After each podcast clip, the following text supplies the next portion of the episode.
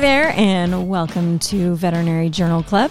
Uh, for today's episode, we are going to talk about parvovirus, uh, canine parvovirus specifically, because um, there are lots of parvoviruses out there, but the one that um, is probably most important medically, economically, all, all of the important reasons, um, is is the one in dogs. So, yeah, that's what we're talking about. And Topher's going to join me um, as the layperson to ask questions and hello. Um, yeah, keep me on track and make sure I don't say anything dumb. Nah, you're not going to do that. Let's mm-hmm. be honest. Um, so yeah, uh, so parvovirus, it's uh, an important disease in dogs um, and other species, but um, but probably more important in dogs. Um, an easily preventable disease with vaccination. Um, so that's it. That's the end of that plug. Vaccinate puppies. Yay. Um, although I guess I could talk briefly about. I always think this is interesting.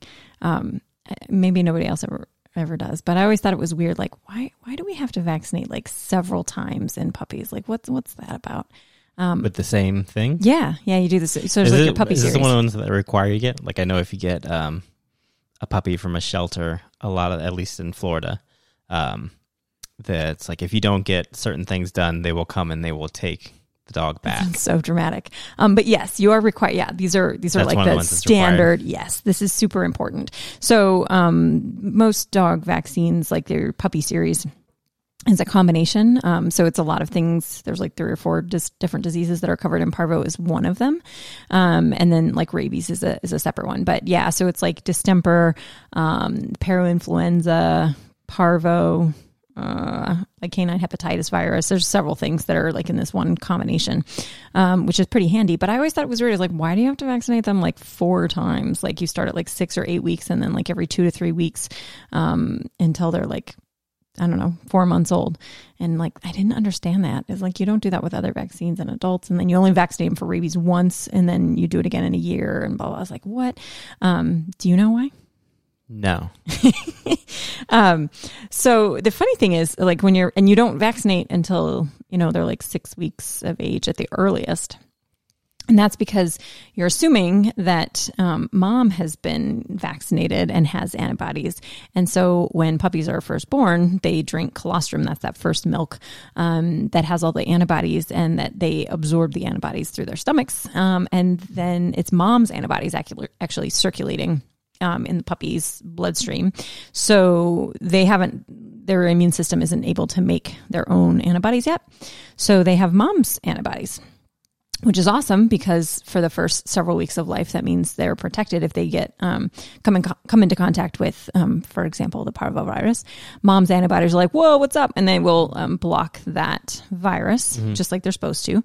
Um, but they also will block the vaccine right? So if when you're vaccinating these puppies, you're giving them um, for like parvo, it's usually either a modified live or a killed um, uh, organism. But basically, the protein that the important protein that you need to make the antibody is in that vaccine. And if you vaccinate a puppy at six weeks of age and mom's antibodies are still in circulation, they go, aha, I recognize that. That is bad. And they will neutralize it essentially. And then you can't stimulate the puppy's own immune system. So basically, what you're doing is you're waiting for that sweet spot for when mom's antibodies are drifting off and like there's not enough in circulation to one be protective but also not enough to prevent the vaccine from being effective. Um, and you don't know exactly when that happens. And so it's sort of guesswork um, if I guess you could probably measure mom's antibodies, but that mm-hmm. would probably be expensive and time consuming. And so it's easier just to vaccinate them several times. So you vaccinate them like six weeks. oh, you're just doing it to like to cover your butt. Yeah, essentially because you don't like, know. Okay, we don't want it to get sick, right? But um, what if it the vaccine didn't take, so we're going to do it again? But it, exactly in that time period, it could have gotten sick with. Uh, the, that's a possibility. Yeah, it's it's it's not a perfect system, but it's it's a pretty good system. Yeah. But yeah, so like the first vaccine you give checking. might be completely useless because mom's antibodies uh, neutralized it, so it didn't work. So you have to do it again. Um, or it could be the first one was totally fine. Um, so basically, you're giving a series of vaccines and you're assuming that most of them are going to be unnecessary. Yeah. right. You just, but you don't know which ones. You don't know if it's the ones at the beginning or the ones at the ends. And then you also have, because you have, you know, four different diseases, the antibodies for one disease might be gone and useless. And so that vaccine for that portion of that vaccine worked. Anyway, I think it's kind of fascinating. Yeah, and then Um, like money cost and life cost, it's worth it just to do it. yeah, whatever. yeah, because vaccines. Those vaccines are pretty cheap Yeah. in the in the grand scheme of things. Um, like I said, cheaper than And it if would you get them seven to- times, it's even cheaper. it would be. It's certainly cheaper than getting parvovirus. Yeah. a lot cheaper. Um, So why is what we're gonna won't talk about. the the puppies um, form antibodies? Like, why won't it match the mother's antibodies? What do you mean match? So the the mother's giving antibodies, and that will kill whatever that comes in. Um, why can't the puppy's immune system be like, oh, these are the antibodies I need right there? Uh, that's a good question. I don't know. That's not how the like system works. genetic The system doesn't work that way. So basically, what how your immune system works? We're kind of going off script here, but because we don't have a script. But um, basically, what happens is when your your immune system sees protein that it doesn't recognize as like benign or yourself. You're like, hey, that's my protein. I'll leave that alone. Or you're like, hey, that's food. That that's totally fine. Um, or you're like, wait a minute, what is that protein? I don't recognize you. So it's the protein essentially, or the antigen that your immune system recognizes. Um, it doesn't necessarily gonna. It's not going to recognize an antibody. And so what mom has circulating, what she's donated, is antibodies, and that isn't going to. That's just not how the system works. That's not Yeah. going to stim. It's not like you're going to be like, hey, those are cool antibodies. I should make some just like it. That's Yeah. not how your system works. It has to see the protein to be like, I should make something that neutralizes that. If that makes Yeah, sense. that's hurting me. Stop it. yeah. If it's exactly. not hurting you, you're not going to stop it. Right. In theory, that's how it should work. Yes, that's a simplified version. Um, but so you need to see the thing to stop because you can't have these preformed antibodies against every pot. You just you don't. You have to see it. Be like, ah, that's a new, and it's a good system, right? Because that means if you know um, a, a virus or a bacterium or some sort of pathogen evolves and like changes its protein, your body's like, haha, nice try. I still recognize that you shouldn't be here, and I can make a new antibody. Um, so it's a pretty good system that sets you up.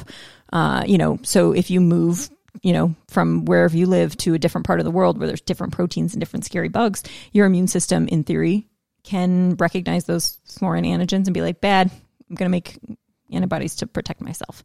Uh, as long as I survive that first insult. a bit. as long as I survive the first insult. Yeah, exactly. And that's where vaccination's pretty awesome. Right. So if you get a little bit of it, just not enough to make you sick, but enough to, you know, make your immune system sit up and take notice, um, then you are protected. Um, sometimes forever and sometimes for a while. And anyway, um, but this, this show's not meant to be about immunology or, or vaccines. I just think that's kind of a fascinating thing to remember. Um, but if you don't vaccinate for parvo or you have just extraordinarily bad luck and your puppy gets exposed to parvo in that in between stage where um, you are not protected from the vaccine, like that didn't work because mom's antibodies were still there, but then they, they, you know, they dwindled and they're gone. There's not enough. And then it was just like a day before you were going to get vaccinated again. And your puppy got exposed to parvovirus. And that's a super uncommon scenario. It's usually unvaccinated pets um, that come in. But do, do you know what parvo does? Have you heard me talk about it? Um, I think it gives them diarrhea. that is definitely one of the main clinical signs that we see. So, what the parvovirus does is it attacks rapidly dividing cells. Um, so, interestingly, um, like when you get chemotherapy, chemotherapy also attacks rapidly dividing Yeah. cells because cancer cells. So parvo stops cancer. That's what you're saying. not even a little bit. Um, no, it actually it does the same thing that um, chemotherapy would Stops do, cancer. No, No. Stop that. it doesn't. No, but it does kill cells. Um, um, but cells that are dividing. That's that's that's the sweet spot. If you're a parvovirus, you're like, ah, that cell's t- changing over. Oh, it's vulnerable. Let's attack it.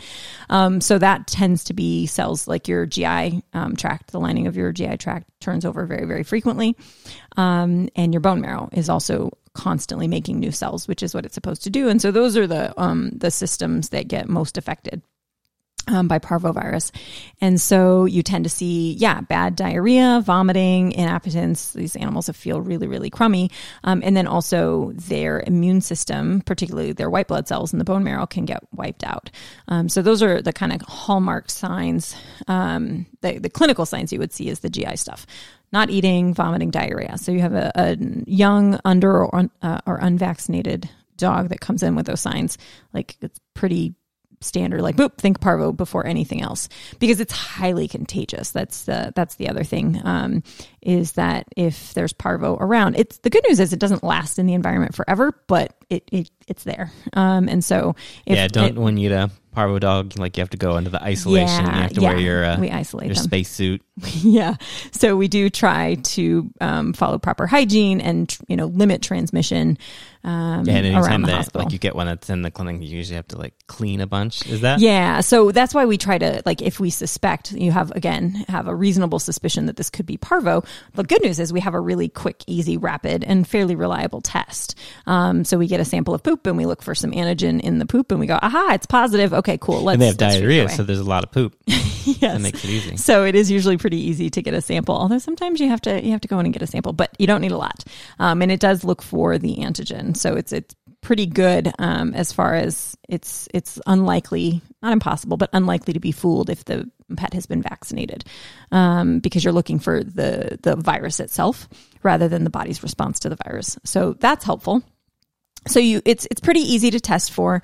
Um, there are false negatives. Um, you know, you can get a test that you know maybe it's early in the disease or something like that, and you do your ELISA test, and you go, God, that's negative. But man, this really, really feels like parvo. What is Um, the test looking for? uh, it's looking for the antigen, the virus. So the protein, a protein on the virus, um, is what the the test is doing. And so an ELISA is a test that basically you have an enzyme that will bind to that protein, and it basically makes a, a color change on the test. And so you're like, oh, the little, it's like a pregnancy test. The little dot turned blue. Oh, and how do they it transmit it? Is it from like the poo and stuff? Yeah, so it's fecal oral transmission. So, and you know, dogs live with their noses to the ground, and so if they're around another dog, you know, they like greet each other by sniffing butts and you know sniffing the, the grass where somebody else has pooped. So it's pretty easy uh, um, if you're a virus that gets transmitted that way to get from dog to dog. Um, people can be fomites, meaning if we've like if I've got it on my you clothes, dog poo? if you touch dog poo, yeah, exactly. Um, if you're walking through the grass, it gets on your shoes, and uh, and then your dog sniffs your shoes or something like that. So I, I don't think that's a huge, that's not a major method of transmission, um, unless you're working in a veterinary hospital handling parvo pets and you're not using your proper hygiene, and then you go home to your um, newly adopted puppy that is not fully vaccinated. That would be a bad plan. Don't do that. Use good hygiene while you're at work handling these patients, and then maybe change your clothes before you Take you a couple weeks home. off if you get a puppy. Just take a couple Just weeks play with off the puppy for a couple weeks. that if you can do that, that sounds like fun. Um, for the rest of us that can't take a couple weeks off because we adopted a puppy, then you just have to practice good hygiene. Um, so, uh, and yeah, so it's fecal oral transmission, um, and it, it can stay in the environment. So, you know, you want to like clean and bleach bedding and, you know, that kind of thing. Try not to just, yeah. If you do adopt a new puppy, like try not to let it around other puppies uh, adult dogs that are vaccinated are fine, but you know, kind of wait until it's fully vaccinated. That's safer. and what? Uh, when's the last vaccination? Um, so usually that I think that's around, I'm pretty sure that's around like four months or so, 16 weeks, something like that. Um, would be, you feel pretty confident at that point that the vaccine's going to be good. Um, so it might be as early as 12 weeks, but I think I want to say 16, something like that. It's been a while since I did the actual vaccinating. So, uh, if that's totally wrong, I apologize. Uh, you guys know better, but it's somewhere around that three to four months of age. Um, and so, yeah, by then, like they're good, they're sorted, uh, and I'm not too worried about it. And the vaccine works pretty darn well. Um, so, vaccinated dogs are unlikely to get parvo, even if they're around a dog. No How often parvo. do you see that? Like what? once a uh, a vaccinated dog to actually get parvo? I it, okay. Because you're probably the main person that sees these. yeah, we, we tend to see a lot of these. ER. Yeah, they tend to be emergency. Primary vets are going to see them a lot, but yeah, they're going to come But in then on they're probably going to send them to you. right? Sometimes, yeah, no, this is something a lot of vets can handle themselves. If if they, it depends on how sick the dog is and what their like hospitalization capabilities. If it needs twenty four hour care, um, then they might refer it to a twenty four hour facility. But um, so yeah, I mean, I'm certainly going to see a good a good many of those. But um, what was your original question? Oh, of a, a fully Yeah. vaccinated dog. Uh, I would say if a dog who was quote unquote vaccinated gets parvo, I would question the vaccines. So I'd be like, mm, who vaccinated your dog? And if the owner was like, I did, and I got them at the feed store, I'd be like, that's the same as not vaccinating your dog. that doesn't count. Um, I would say the only times that I've seen a, a vaccinated dog get parvo, it was when if they were like in the midst of the puppy series. Um, I have seen that happen occasionally where like the owners were being Yeah, diligent, so you they're really going haven't in. seen a vaccinated, Not a like properly an adult vaccinated dog. vaccinated No. dog. Uh, Not that I'm aware of, not that I can recall. And the feed store ones are they four dogs or is it kind of Oh, like they how are. they do with the? and it's not that it, it, so the problem with the feed store ones, um, and this is what I tell people, I tell clients, tell everybody, is there's nothing wrong with the vaccines themselves when they were when they left the facility where they were produced, but like they have to be stored properly, they have to be administered properly. So what if what if um, you know the feed store got the delivery and they're not a medical facility, um, and because the vaccines are like they need to be refrigerated, and so what if they were like, oh well, you know, Joey forgot to bring that pallet of vaccines in. Oh well, it'll be fine. We'll put it in yeah, the or it's on the bottom of the pallet. Yeah, and you have to yeah, who knows? everything. Yeah, and so I, it's just I I cannot val uh, like um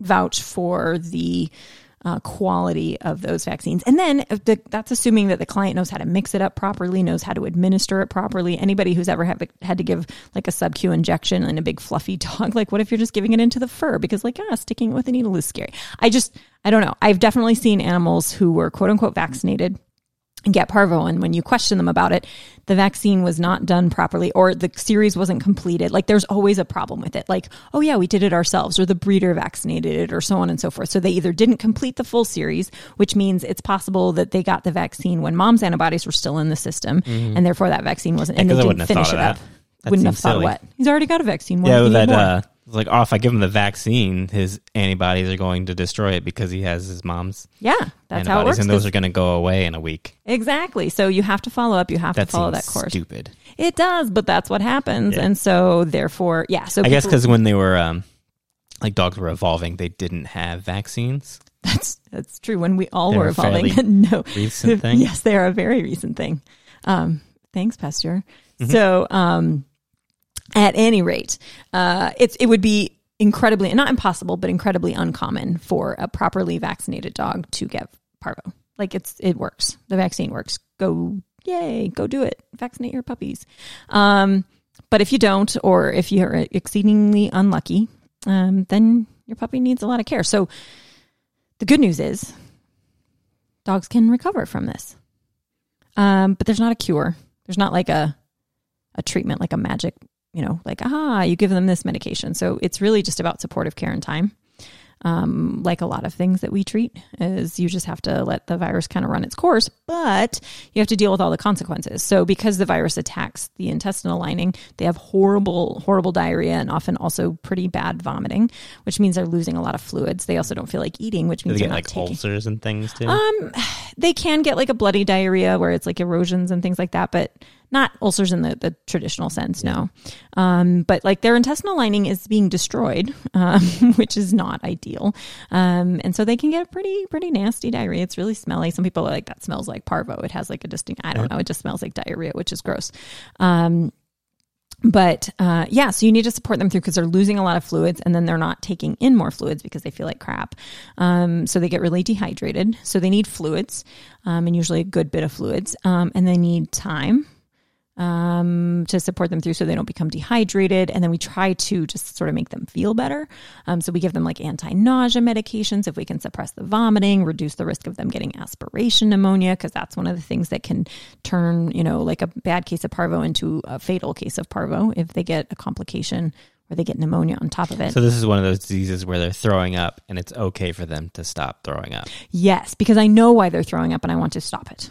Um, yeah, this is this is yes. sometimes you say it's like well, it probably just needs to throw up. sometimes, yeah. Sometimes if you're you've eaten something that you need to get rid of, yeah. Um, but this is one where throwing up is not going to get rid of the parvo. there's there's it's in there. Um, so yeah, like or you know with coughing, and sometimes we don't want to suppress the body's like mechanism for getting rid of the crap. Um, but in this case, yeah, it's it's not actually helping in this situation. So, um, and there's not really much I can do to stop the diarrhea. Unfortunately, um, that's going to have to run its course. But I just need to kind of um, support them through the um, the sort of adverse effects. And then here's a fun thing because we've talked about antibiotics on the show before. And so, what do you think? Do you think you should treat parvovirus with antibiotics? Yes or no? No. That seems like the logical answer. And the real answer is we don't know. Yeah. Okay, so here's here's a so the standard of care, and this hurts me a little bit inside to say this. The standard of care um, when treating a puppy with parvovirus is to include antibiotics. What? What? What does that that yeah i agree with you it doesn't make sense the reason for that is i remember how i said before that um, because parvo attacks rapidly dividing cells that includes your bone marrow which includes your white blood cells which means these patients are often um, leukopenic or neutropenic meaning they have a low white blood cell count which in theory um, increases their chances of getting an infection. Yeah. They already have an infection. Does it increase their chances of getting a bacterial infection? Maybe. Um, it, it could.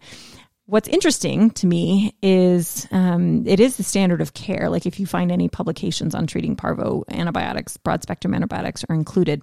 But nobody has actually done a study, to my knowledge. Um, but maybe we should. If anybody out there is listening and looking for a research project, um, would be really cool to do a prospective, um, double-blinded, placebo-controlled clinical trial where It's a um, lot of words. it is a lot of words, but it's like the pinnacle of you know scientific approach. Really, when we talk about evidence based medicine, that's what we'd like to do. So, somebody wants to fund it. You should totally fund this study because it would be great to get um, dogs that are diagnosed with parvo, enroll them in um, the study. They, their treatments are identical. They all get the same supportive care, but um, half of them get antibiotics and half of them don't um, and you don't know who gets what because the other half get a placebo that looks just like the antibiotic. Wouldn't that be really cool if we found out that it doesn't actually matter? You just Yeah. need to support them through that because it's a virus. But the reason people we, people recommend doing antibiotics is because their white blood cells At risk low. for infection. yeah, we worry about it. So if Um, they, it's not that the disease causes infection. It's just that if they were to get one, Well, I mean, the wow, it disease is an infection. It's a viral infection. well, though. bacteria. Yeah, infection. exactly. The other thing that people argue, which is fair, um, is that it's also attacking your intestinal lining. And if you're you have um, if your intestinal lining is healthy, that it's full of bacteria. Your intestines are Mm-hmm. full of bacteria. They're supposed to be. And if the lining isn't intact, then is it easier for those bacteria to get into your body? Probably, maybe. Is it enough? Yeah, we don't. I guess know. I would look at it, it would make it harder to recover from that if you're getting antibiotics. The antibiotics could kill your The intestinal good- bacteria that are trying to come back. Exactly. Exactly. Yeah. So, um, So it might be the sort of thing. we don't it, know. it might cause the recovery to be a little longer, but it it'll save like one in a hundred. We don't know though. Yeah. Um, yeah. And so, like I said, uh, to my knowledge, no one has done this study. Um, but I think it could be a really good study. And I think you could, I think you could justify it pretty easily. Um, because I, I do, as anybody who's listened to the show at all knows that I worry about, um, you know, overuse of antimicrobials. This is not one though. I'm not telling anybody to not do antibiotics in their parvo dogs, but I do think it'd be really groovy, um, to do a study on that. Now, if we do a study and we show that it doesn't make a difference whether they get antibiotics or not, I'm pretty sure everyone is going to continue to give these dogs antibiotics No, we'll start giving them probiotics. Or that. Yeah. Oh, yeah. They just needed a probiotic. No. anyway, um, that's a whole nother show. We can address that some other time. You guys know how I feel. Anyway, I'm not, you should continue for now giving antibiotics to your dogs with parvo because that is the standard of care. Um, but I question it. I just don't know. But I, I think it would be hard for me to go against um, kind of established, Yeah, because if you're wrong, then um, then they die. maybe. But if I'm right, what if some of them, like you said, don't recover as well because we're Right. giving them antibiotics? I, we don't know the answer. But it would be again, I, especially in a puppy. Like an adult dog, it might be a little easier because they can recover. They have. yeah, puppies are pretty. I think uh, like the puppy, it's the because they're like pooping and throwing up. They're losing all their nutrition, so they don't have like the stores built up, right? Yeah, I mean, no, they're they're certainly a vulnerable population, um, but I don't know that they're necessarily any more vulnerable to secondary bacterial infection than an adult. Um, and I don't know that the antibiotics are preventing that anyway, because you have like millions of bacteria in your gut, and what are the odds that the one antibiotic you chose is going to be appropriate for all of those? Well, what are the odds too that you're giving it to them and they're just like throwing it up or pooping it out, and they don't even get. Well, we're giving it antibiotics? IV typically Oh, okay. if they're in the hospital, so I'm not worried about that. But for the ones that we send home, yeah. But the other, um, the other thing you mentioned though, they were talking about the nutrients that they don't have. That's probably, I think, uh, one of the biggest changes in the past, I don't know, decade or so to how we treat parvo, and that is a higher emphasis on early nutrition for these dogs. Um, so I think more and more people have recognized that even though um, they are having horrible diarrhea and um, it seems like feeding them, they don't feel like eating. They do not want to eat. Um, and even some that are still vomiting or having some regurgitation, um, that uh, food is one of the best medicines for your intestines when it comes to healing. Food is like really, really important for healing of the yeah, it's just going tract. through too fast. So you need to Yeah. pump some more in there. yeah. Well, they, I mean, again, you know, being in a malnourished state is not going to be good for healing in general. Um, and so even if the gut is unhappy, giving it food is going to make it happier, even if it's not in its ideal state. And so early um, enteral nutrition in particular is is really important. Um, and so one of the, the shifts that we've seen, so in patients with, if they're in the hospital, putting a, a temporary feeding tube in. So we usually do like nasoesophageal or nasogastric tube. So a tube down the nose and then it goes down either into your esophagus or down into the stomach. And we just give them food, even though you don't feel like eating. I'm sorry, you need this. This is good for you. So that's the other main reason to get control of the vomiting because we don't want them to vomit that tube up because they can. Um, and so um, controlling the vomiting and then trying to place a feeding tube in these guys um, is is really a great uh, great option for providing them additional support. Um, so getting them some nutrients is also also great. That's probably the biggest thing that I've seen change in, in recent years about treating parvo and and you know has a positive in fact, impact. Lots of people have tried other things like antivirals and other various treatments and medications, and frankly, nothing has been shown to be effective. Um, people have tried giving like plasma transfusions of dogs that are um, immunized. Um, that hasn't made a difference. Plasma is just an expensive fluid when you can just give crystalloids. So, um, yeah, they just need supportive care, time, maybe some food if you can give them some food.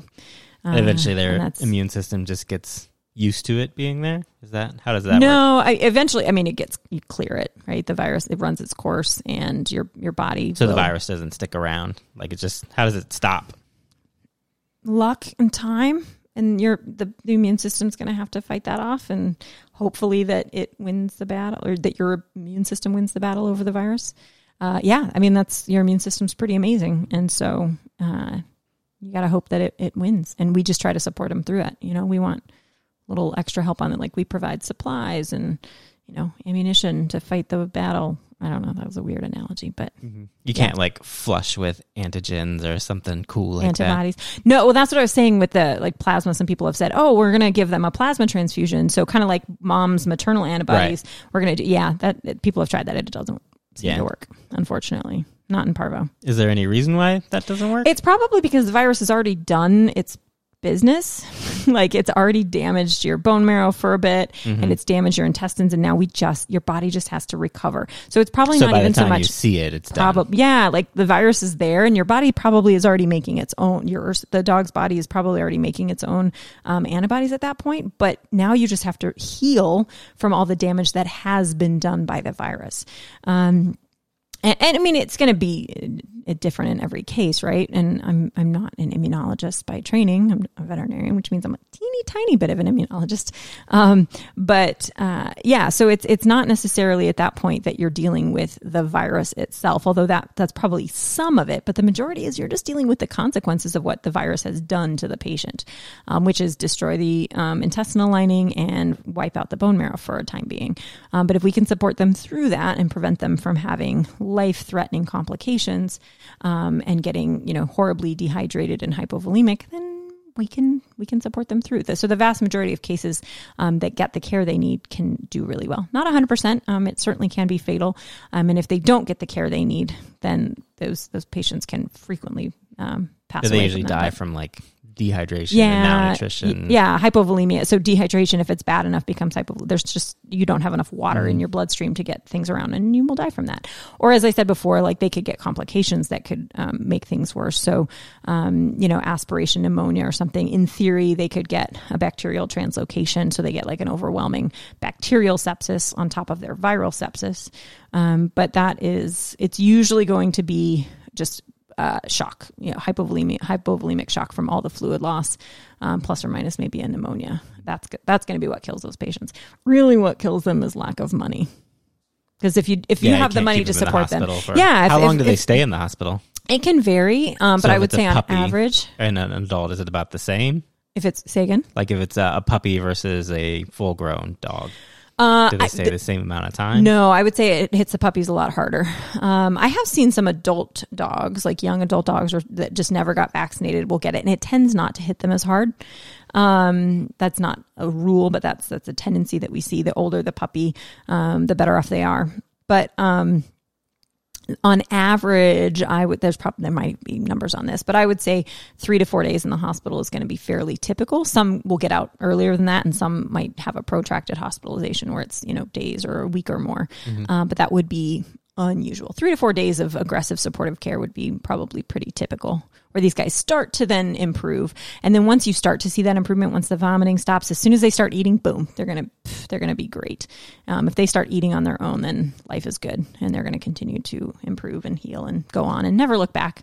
Um, you know, they're not gonna. I don't anticipate any long term effects from these um, dogs that get parvo. They um, they tend to go on and do great if they. And then once they have parvo, are they?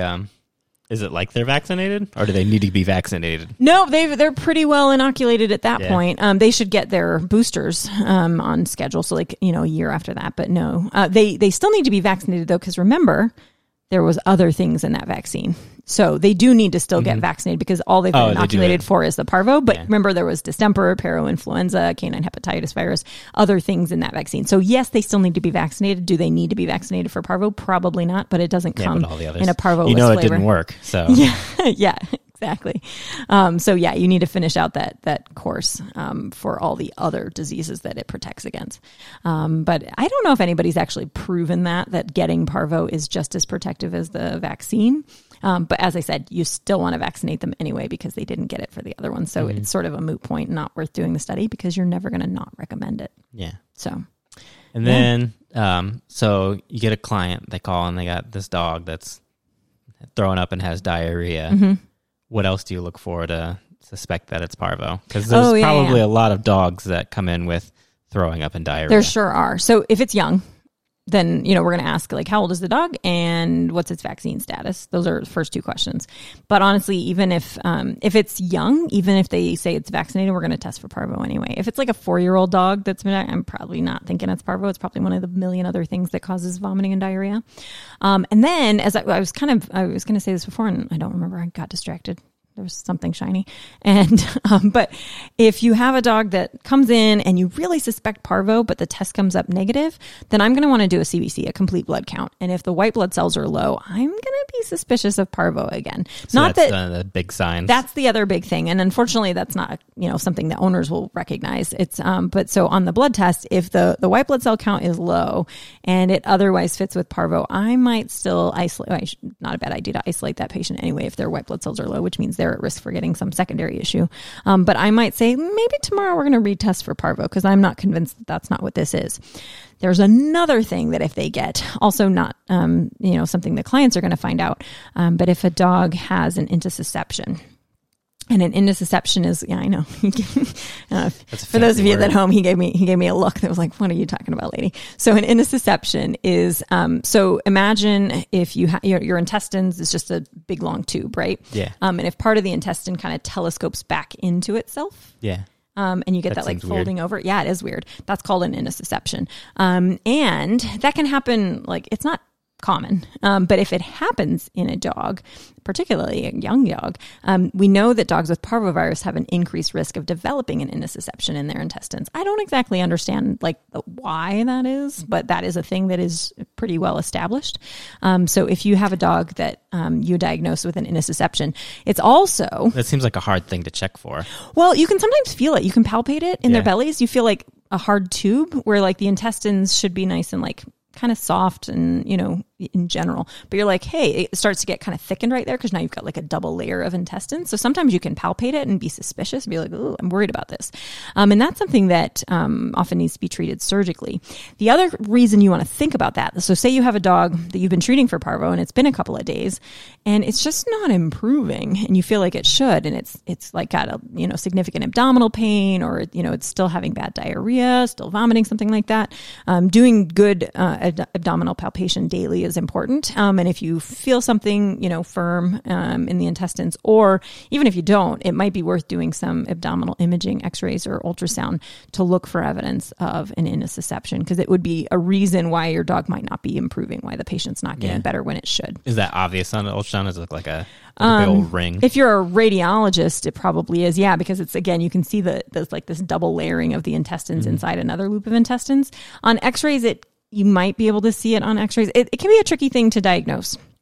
Um, so I'm not I'm not here to tell you it's going to be super obvious, but um, it's a reasonable thing to to look for. Um, and ultrasound's probably going to be a little bit more definitive than X-rays, but um, like if I'm doing the ultrasound, that's not going to be definitive. You're needing a radiologist to do that. So that might be something you either need to have a you know radiologist come to your practice to look for that, or you might have to refer for um, for imaging studies if needed.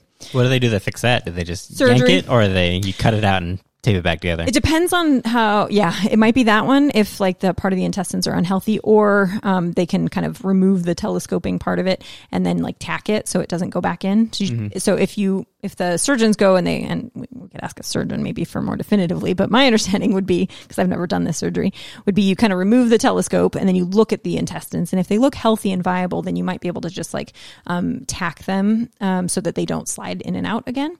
Um, but oh, if so they could do it again. yeah, yeah, yeah, yeah. It's actually yeah, very risky. If it, and sometimes they'll slide in and out, and so you're looking for it. You're like, I don't see it. And it's because it's going in and out, which is terrible. Um, but so if but the intestines are unhealthy, you might just have to remove that portion and sew the ends together. So what causes it to do that? I said earlier, I didn't know. You didn't know. I don't know. It's something were about a parvo. doctor. yeah. Um. So everything. yeah. No. No, I don't. I'm sorry. Sorry. Womp womp womp. Yeah. Missed opportunity on that on that button. anyway, uh, no, I do not know. That's what I was saying. I don't know why. I don't understand the patho- uh, pathophysiology. I, if someone out there knows, please tell me because I don't necessarily understand it. But there's something specific about parvo that seems to increase the risk of developing that particular, um, um, whatever complication. I mean, it can happen in animals that don't have parvo, um, and it's bad then too. But dogs with parvo have an increased risk of developing that fun fact. Something but something more than a fun fact something to actually pay attention to and be aware of um, because it can have implications for your Are there any other weird things you have to worry about? weird things. Um, i think those are the big ones and intussusception's not common even in parvo. Um, no those are those are the biggest ones that i want people to think about. Um, so give them fluids give them food give them antibiotics um, until proven otherwise. I know it, it, it hurts me to say that a little bit, um, but that is the right thing to do. You should do that um, and give them time. And yeah, give them anti nausea medications. Um, that's most of it. Give them some hugs, but you know, And you said once they start like hygiene. brightening up and doing better. Yeah, then they do great. clear. It's not like one of those things. It's like, oh, they look better, and then the next day you come in, they're uh, That would be unusual. It's obviously not. That's terrible. It's obviously not a guarantee. Um, but no, in But my yeah, experience, typically. like, yeah, they're going, and sometimes they come in and they don't look that bad, and then they tank, right? Like, so um, parvo will will start. It'll kind of creep on insidiously. Sometimes they they come on and they've been feeling just kind of punky for a couple of days, and then boom, it hits them really hard. But once they get past that that you know that really bad period where they're just they feel terrible, the diarrhea won't stop, they're puking their brains out once that slows down, but yeah, like I said, the key, if they eat even a little bit, I'm like, oh, pff, smooth sailing from here on out. Not a guarantee. And I wouldn't tell a client like, oh, everything's totally fine. But I'm like, I'm really optimistic at this point. Yeah. Um, and they tend to just keep improving. Yeah. So yay. Yeah. So it can be a really satisfying disease to treat um, because they come in dying um, and quite literally dying, and you can save them, which is really kind of what we, you know, that's what we're here for. Yay. Um, but it's still better to prevent it because yeah. vaccines, Well, how even much? if all how much does it cost for a vaccine from a doctor? uh, uh, um, probably the vaccine. It's going to vary depending on the clinic. So I don't know, and I haven't been in general practice for a while. But But, like, give me- but like like forty to sixty dollars each time you vaccinate. So Yeah. the visit's going to be somewhere. So it's probably going to cost you like four or five hundred dollars spread out over four months to vaccinate your your puppy. Mm-hmm. I'm ballparking that. Um, and if your dog gets parvo, Right, we're probably talking. You should know how much that like two to yeah two to three thousand dollars is going to be pretty typical. Yeah. Some will be more. Now you can do parvo to go. Um, that's what I like to call like when they don't have the money for hospitalization, and and we can do outpatient care. It's not ideal, um, where we teach the owners how to do sub Q fluids, where they stick a needle under the skin and give them fluids that way, and try to give them medications, and uh, and I've had that be successful. It's certainly better than doing nothing. Well, it's probably It's also not as hard if you have other dogs too. hmm yeah. Oh yeah. It's a big old Well, how how is that? Um, so like some people get a lot of puppies at once. Like, Yeah. a lot of people a lot of times idea. get two puppies. So if one of your puppies has parvo, what's the chance of the other one having parvo? A Like do you? Yeah, you typically say it's like your one dog, so you should bring your other dog in. So too. I don't say bring it in, but I say watch it like a hawk, and as soon as it stops eating, has a little bit of diarrhea or vomiting, then bring it in. Yeah. Um, because yeah, maybe not even as soon, as, but as soon as it starts feeling crummy, but like yeah, it's gonna pr- like there's nearly a hundred percent chance um, that it's also going to have it, assuming you got the puppies at the same time, right? It's not like you had a puppy and this one's vaccinated yeah. and then you got another one. it's more like, That one oh, might- I really like this one puppy. Yeah, so I got 'em and that both. Other puppy was cool too, so I yeah, got they're adorable, and they both have parvo. Yeah, you should definitely expect the other one's going to get it as well. And I have seen that many, many, many times, where it's like, oh, yep, that's the first of many. Like if it's a breeder or somebody um, it brings in one, and they're like, we have a litter of seven other puppies, and they've all been together, and be like.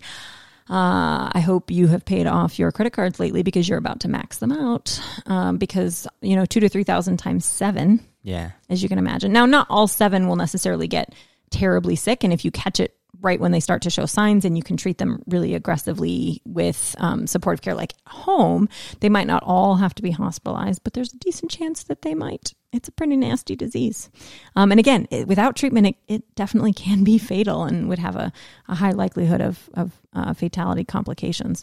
But with supportive care, um, which costs money, uh, it it certainly can be treated successfully. Hooray. But it's still cheaper to vaccinate. Even if you have seven puppies, it's way cheaper to vaccinate. I promise. I promise. So did any other animals get this? Yeah, actually, so cats can get it. Um, we call it panleukopenia instead of parvovirus in cats. Panleukopenia is just a term that means um, all of your white blood cells are low. So we call it in cats. We call it what what it causes.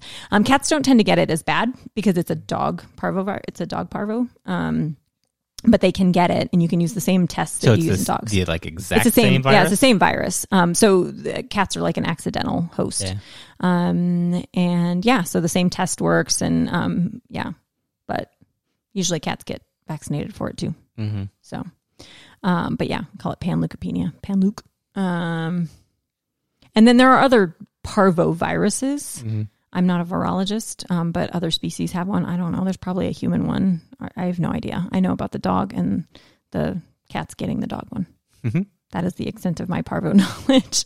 Um, but yeah, parvo viruses are like a class of viruses that species can get, and I don't even know if it causes the exact same things in all the other species. I don't know. That's maybe I should Cause the same up. thing in cats and dogs, though. Yeah, yeah. It's just not as bad in cats. Yeah, I don't think I've heard of you ever talking about a cat one. Yeah, cats are better than dogs when it comes to parvo. I don't know. Well, they're also Like not uh, as social. Like you don't bring your cat on for a walk and it Yeah, goes and yeah. sniffs everything and sniffs all the other things. Yeah, And if you bring another animal over, the cat usually is like, yeah. I'm going to stay away from you for a couple days. Uh, Yeah. You look dirty. Yeah. I'm going to self isolate. Um, yeah, yeah. I don't know. Yeah, they just tend not to get it. But again, if you vaccinate your cats, they're also protected. Mhm. Um, but I think it's more too that they're just they're not the primary host, so they don't get it as bad. The parvovirus is not adapted for cats as well as it is for dogs. how does the, this is different from parvo, but uh, I remember when we had a dog when I was a kid, we would get um, a tag for like the rabies Mm-hmm. vaccine. Does that, like if you go to a feed store and get, um, is the rabies vaccine included with the, the parvo Nope. and all that? Oh, those sure are isn't. separate. It's Okay. separate. Yeah, a veterinarian has to do the rabies vaccine, Okay. and that was a big push um, by the government many many years ago to eradicate rabies in people. Yeah. um, and it worked. Turns out that um, in like countries where rabies is still a problem, the vast majority of the cases are they're exposed from pets, usually dogs. Um, and so that's why like most localities are like you are required um, to do this, and that's how they they did it with the licensing. And so yeah, it's your rabies tag with your you can't get a in I don't know anywhere where you can get a license for your dog if it's not Yeah. vaccinated for rabies. But Yeah, that's like not a thing for parvo. Bunch those together. Yeah, they never have been. I don't know. Well, you don't vaccinate for rabies like four times. You don't do that. You vaccinate them once when they're six, about six months of age, four to six months of age, and then you do it again in a year, and then it's good for 3 Um, so I don't know if it's something with that. Not sure why they've never like comboed that together. Probably some legal thing. You're required to have this one. I don't want to Yeah, give the other don't know. vaccines to my dog. yeah. You might get autism. Yeah. Stares off into the corner. We can't talk about vaccines without throwing that in, can we? Um, okay, I think that's it. I think that's everything I know about parvo. yeah. Did I? I don't know. Do you have any lingering questions? You weren't able to answer any of them. so. I answered some. I think I answered all the ones that you didn't ask. I just preemptively told you the answers to the important questions, and then Mhm. you asked all the dumb questions that I didn't know the answers to, you only didn't know the intestine one.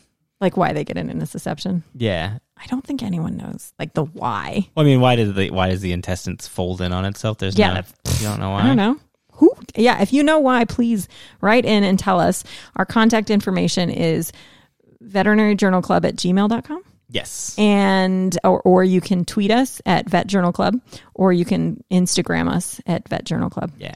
Message uh, Slide, Slide into the into the DMs. DMs, yeah. it's called. That's right. Um, Although I've, I don't 100 percent know how to check the messages because I'm too serious? old. Yeah, I've never checked a message on Instagram.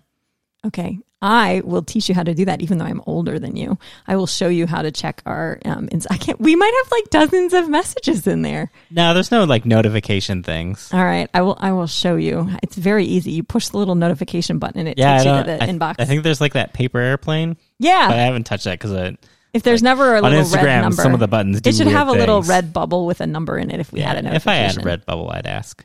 All this Okay. work? This is boring people now. This is so embarrassing that you don't All know how to check our messages. okay. Well, thank you for listening. Uh, I hope you learned a little something. Uh, or again, if you have something to teach me about parvo or intussusceptions or any of that stuff, feel free um, to reach out and we hope to catch you next time. Bye.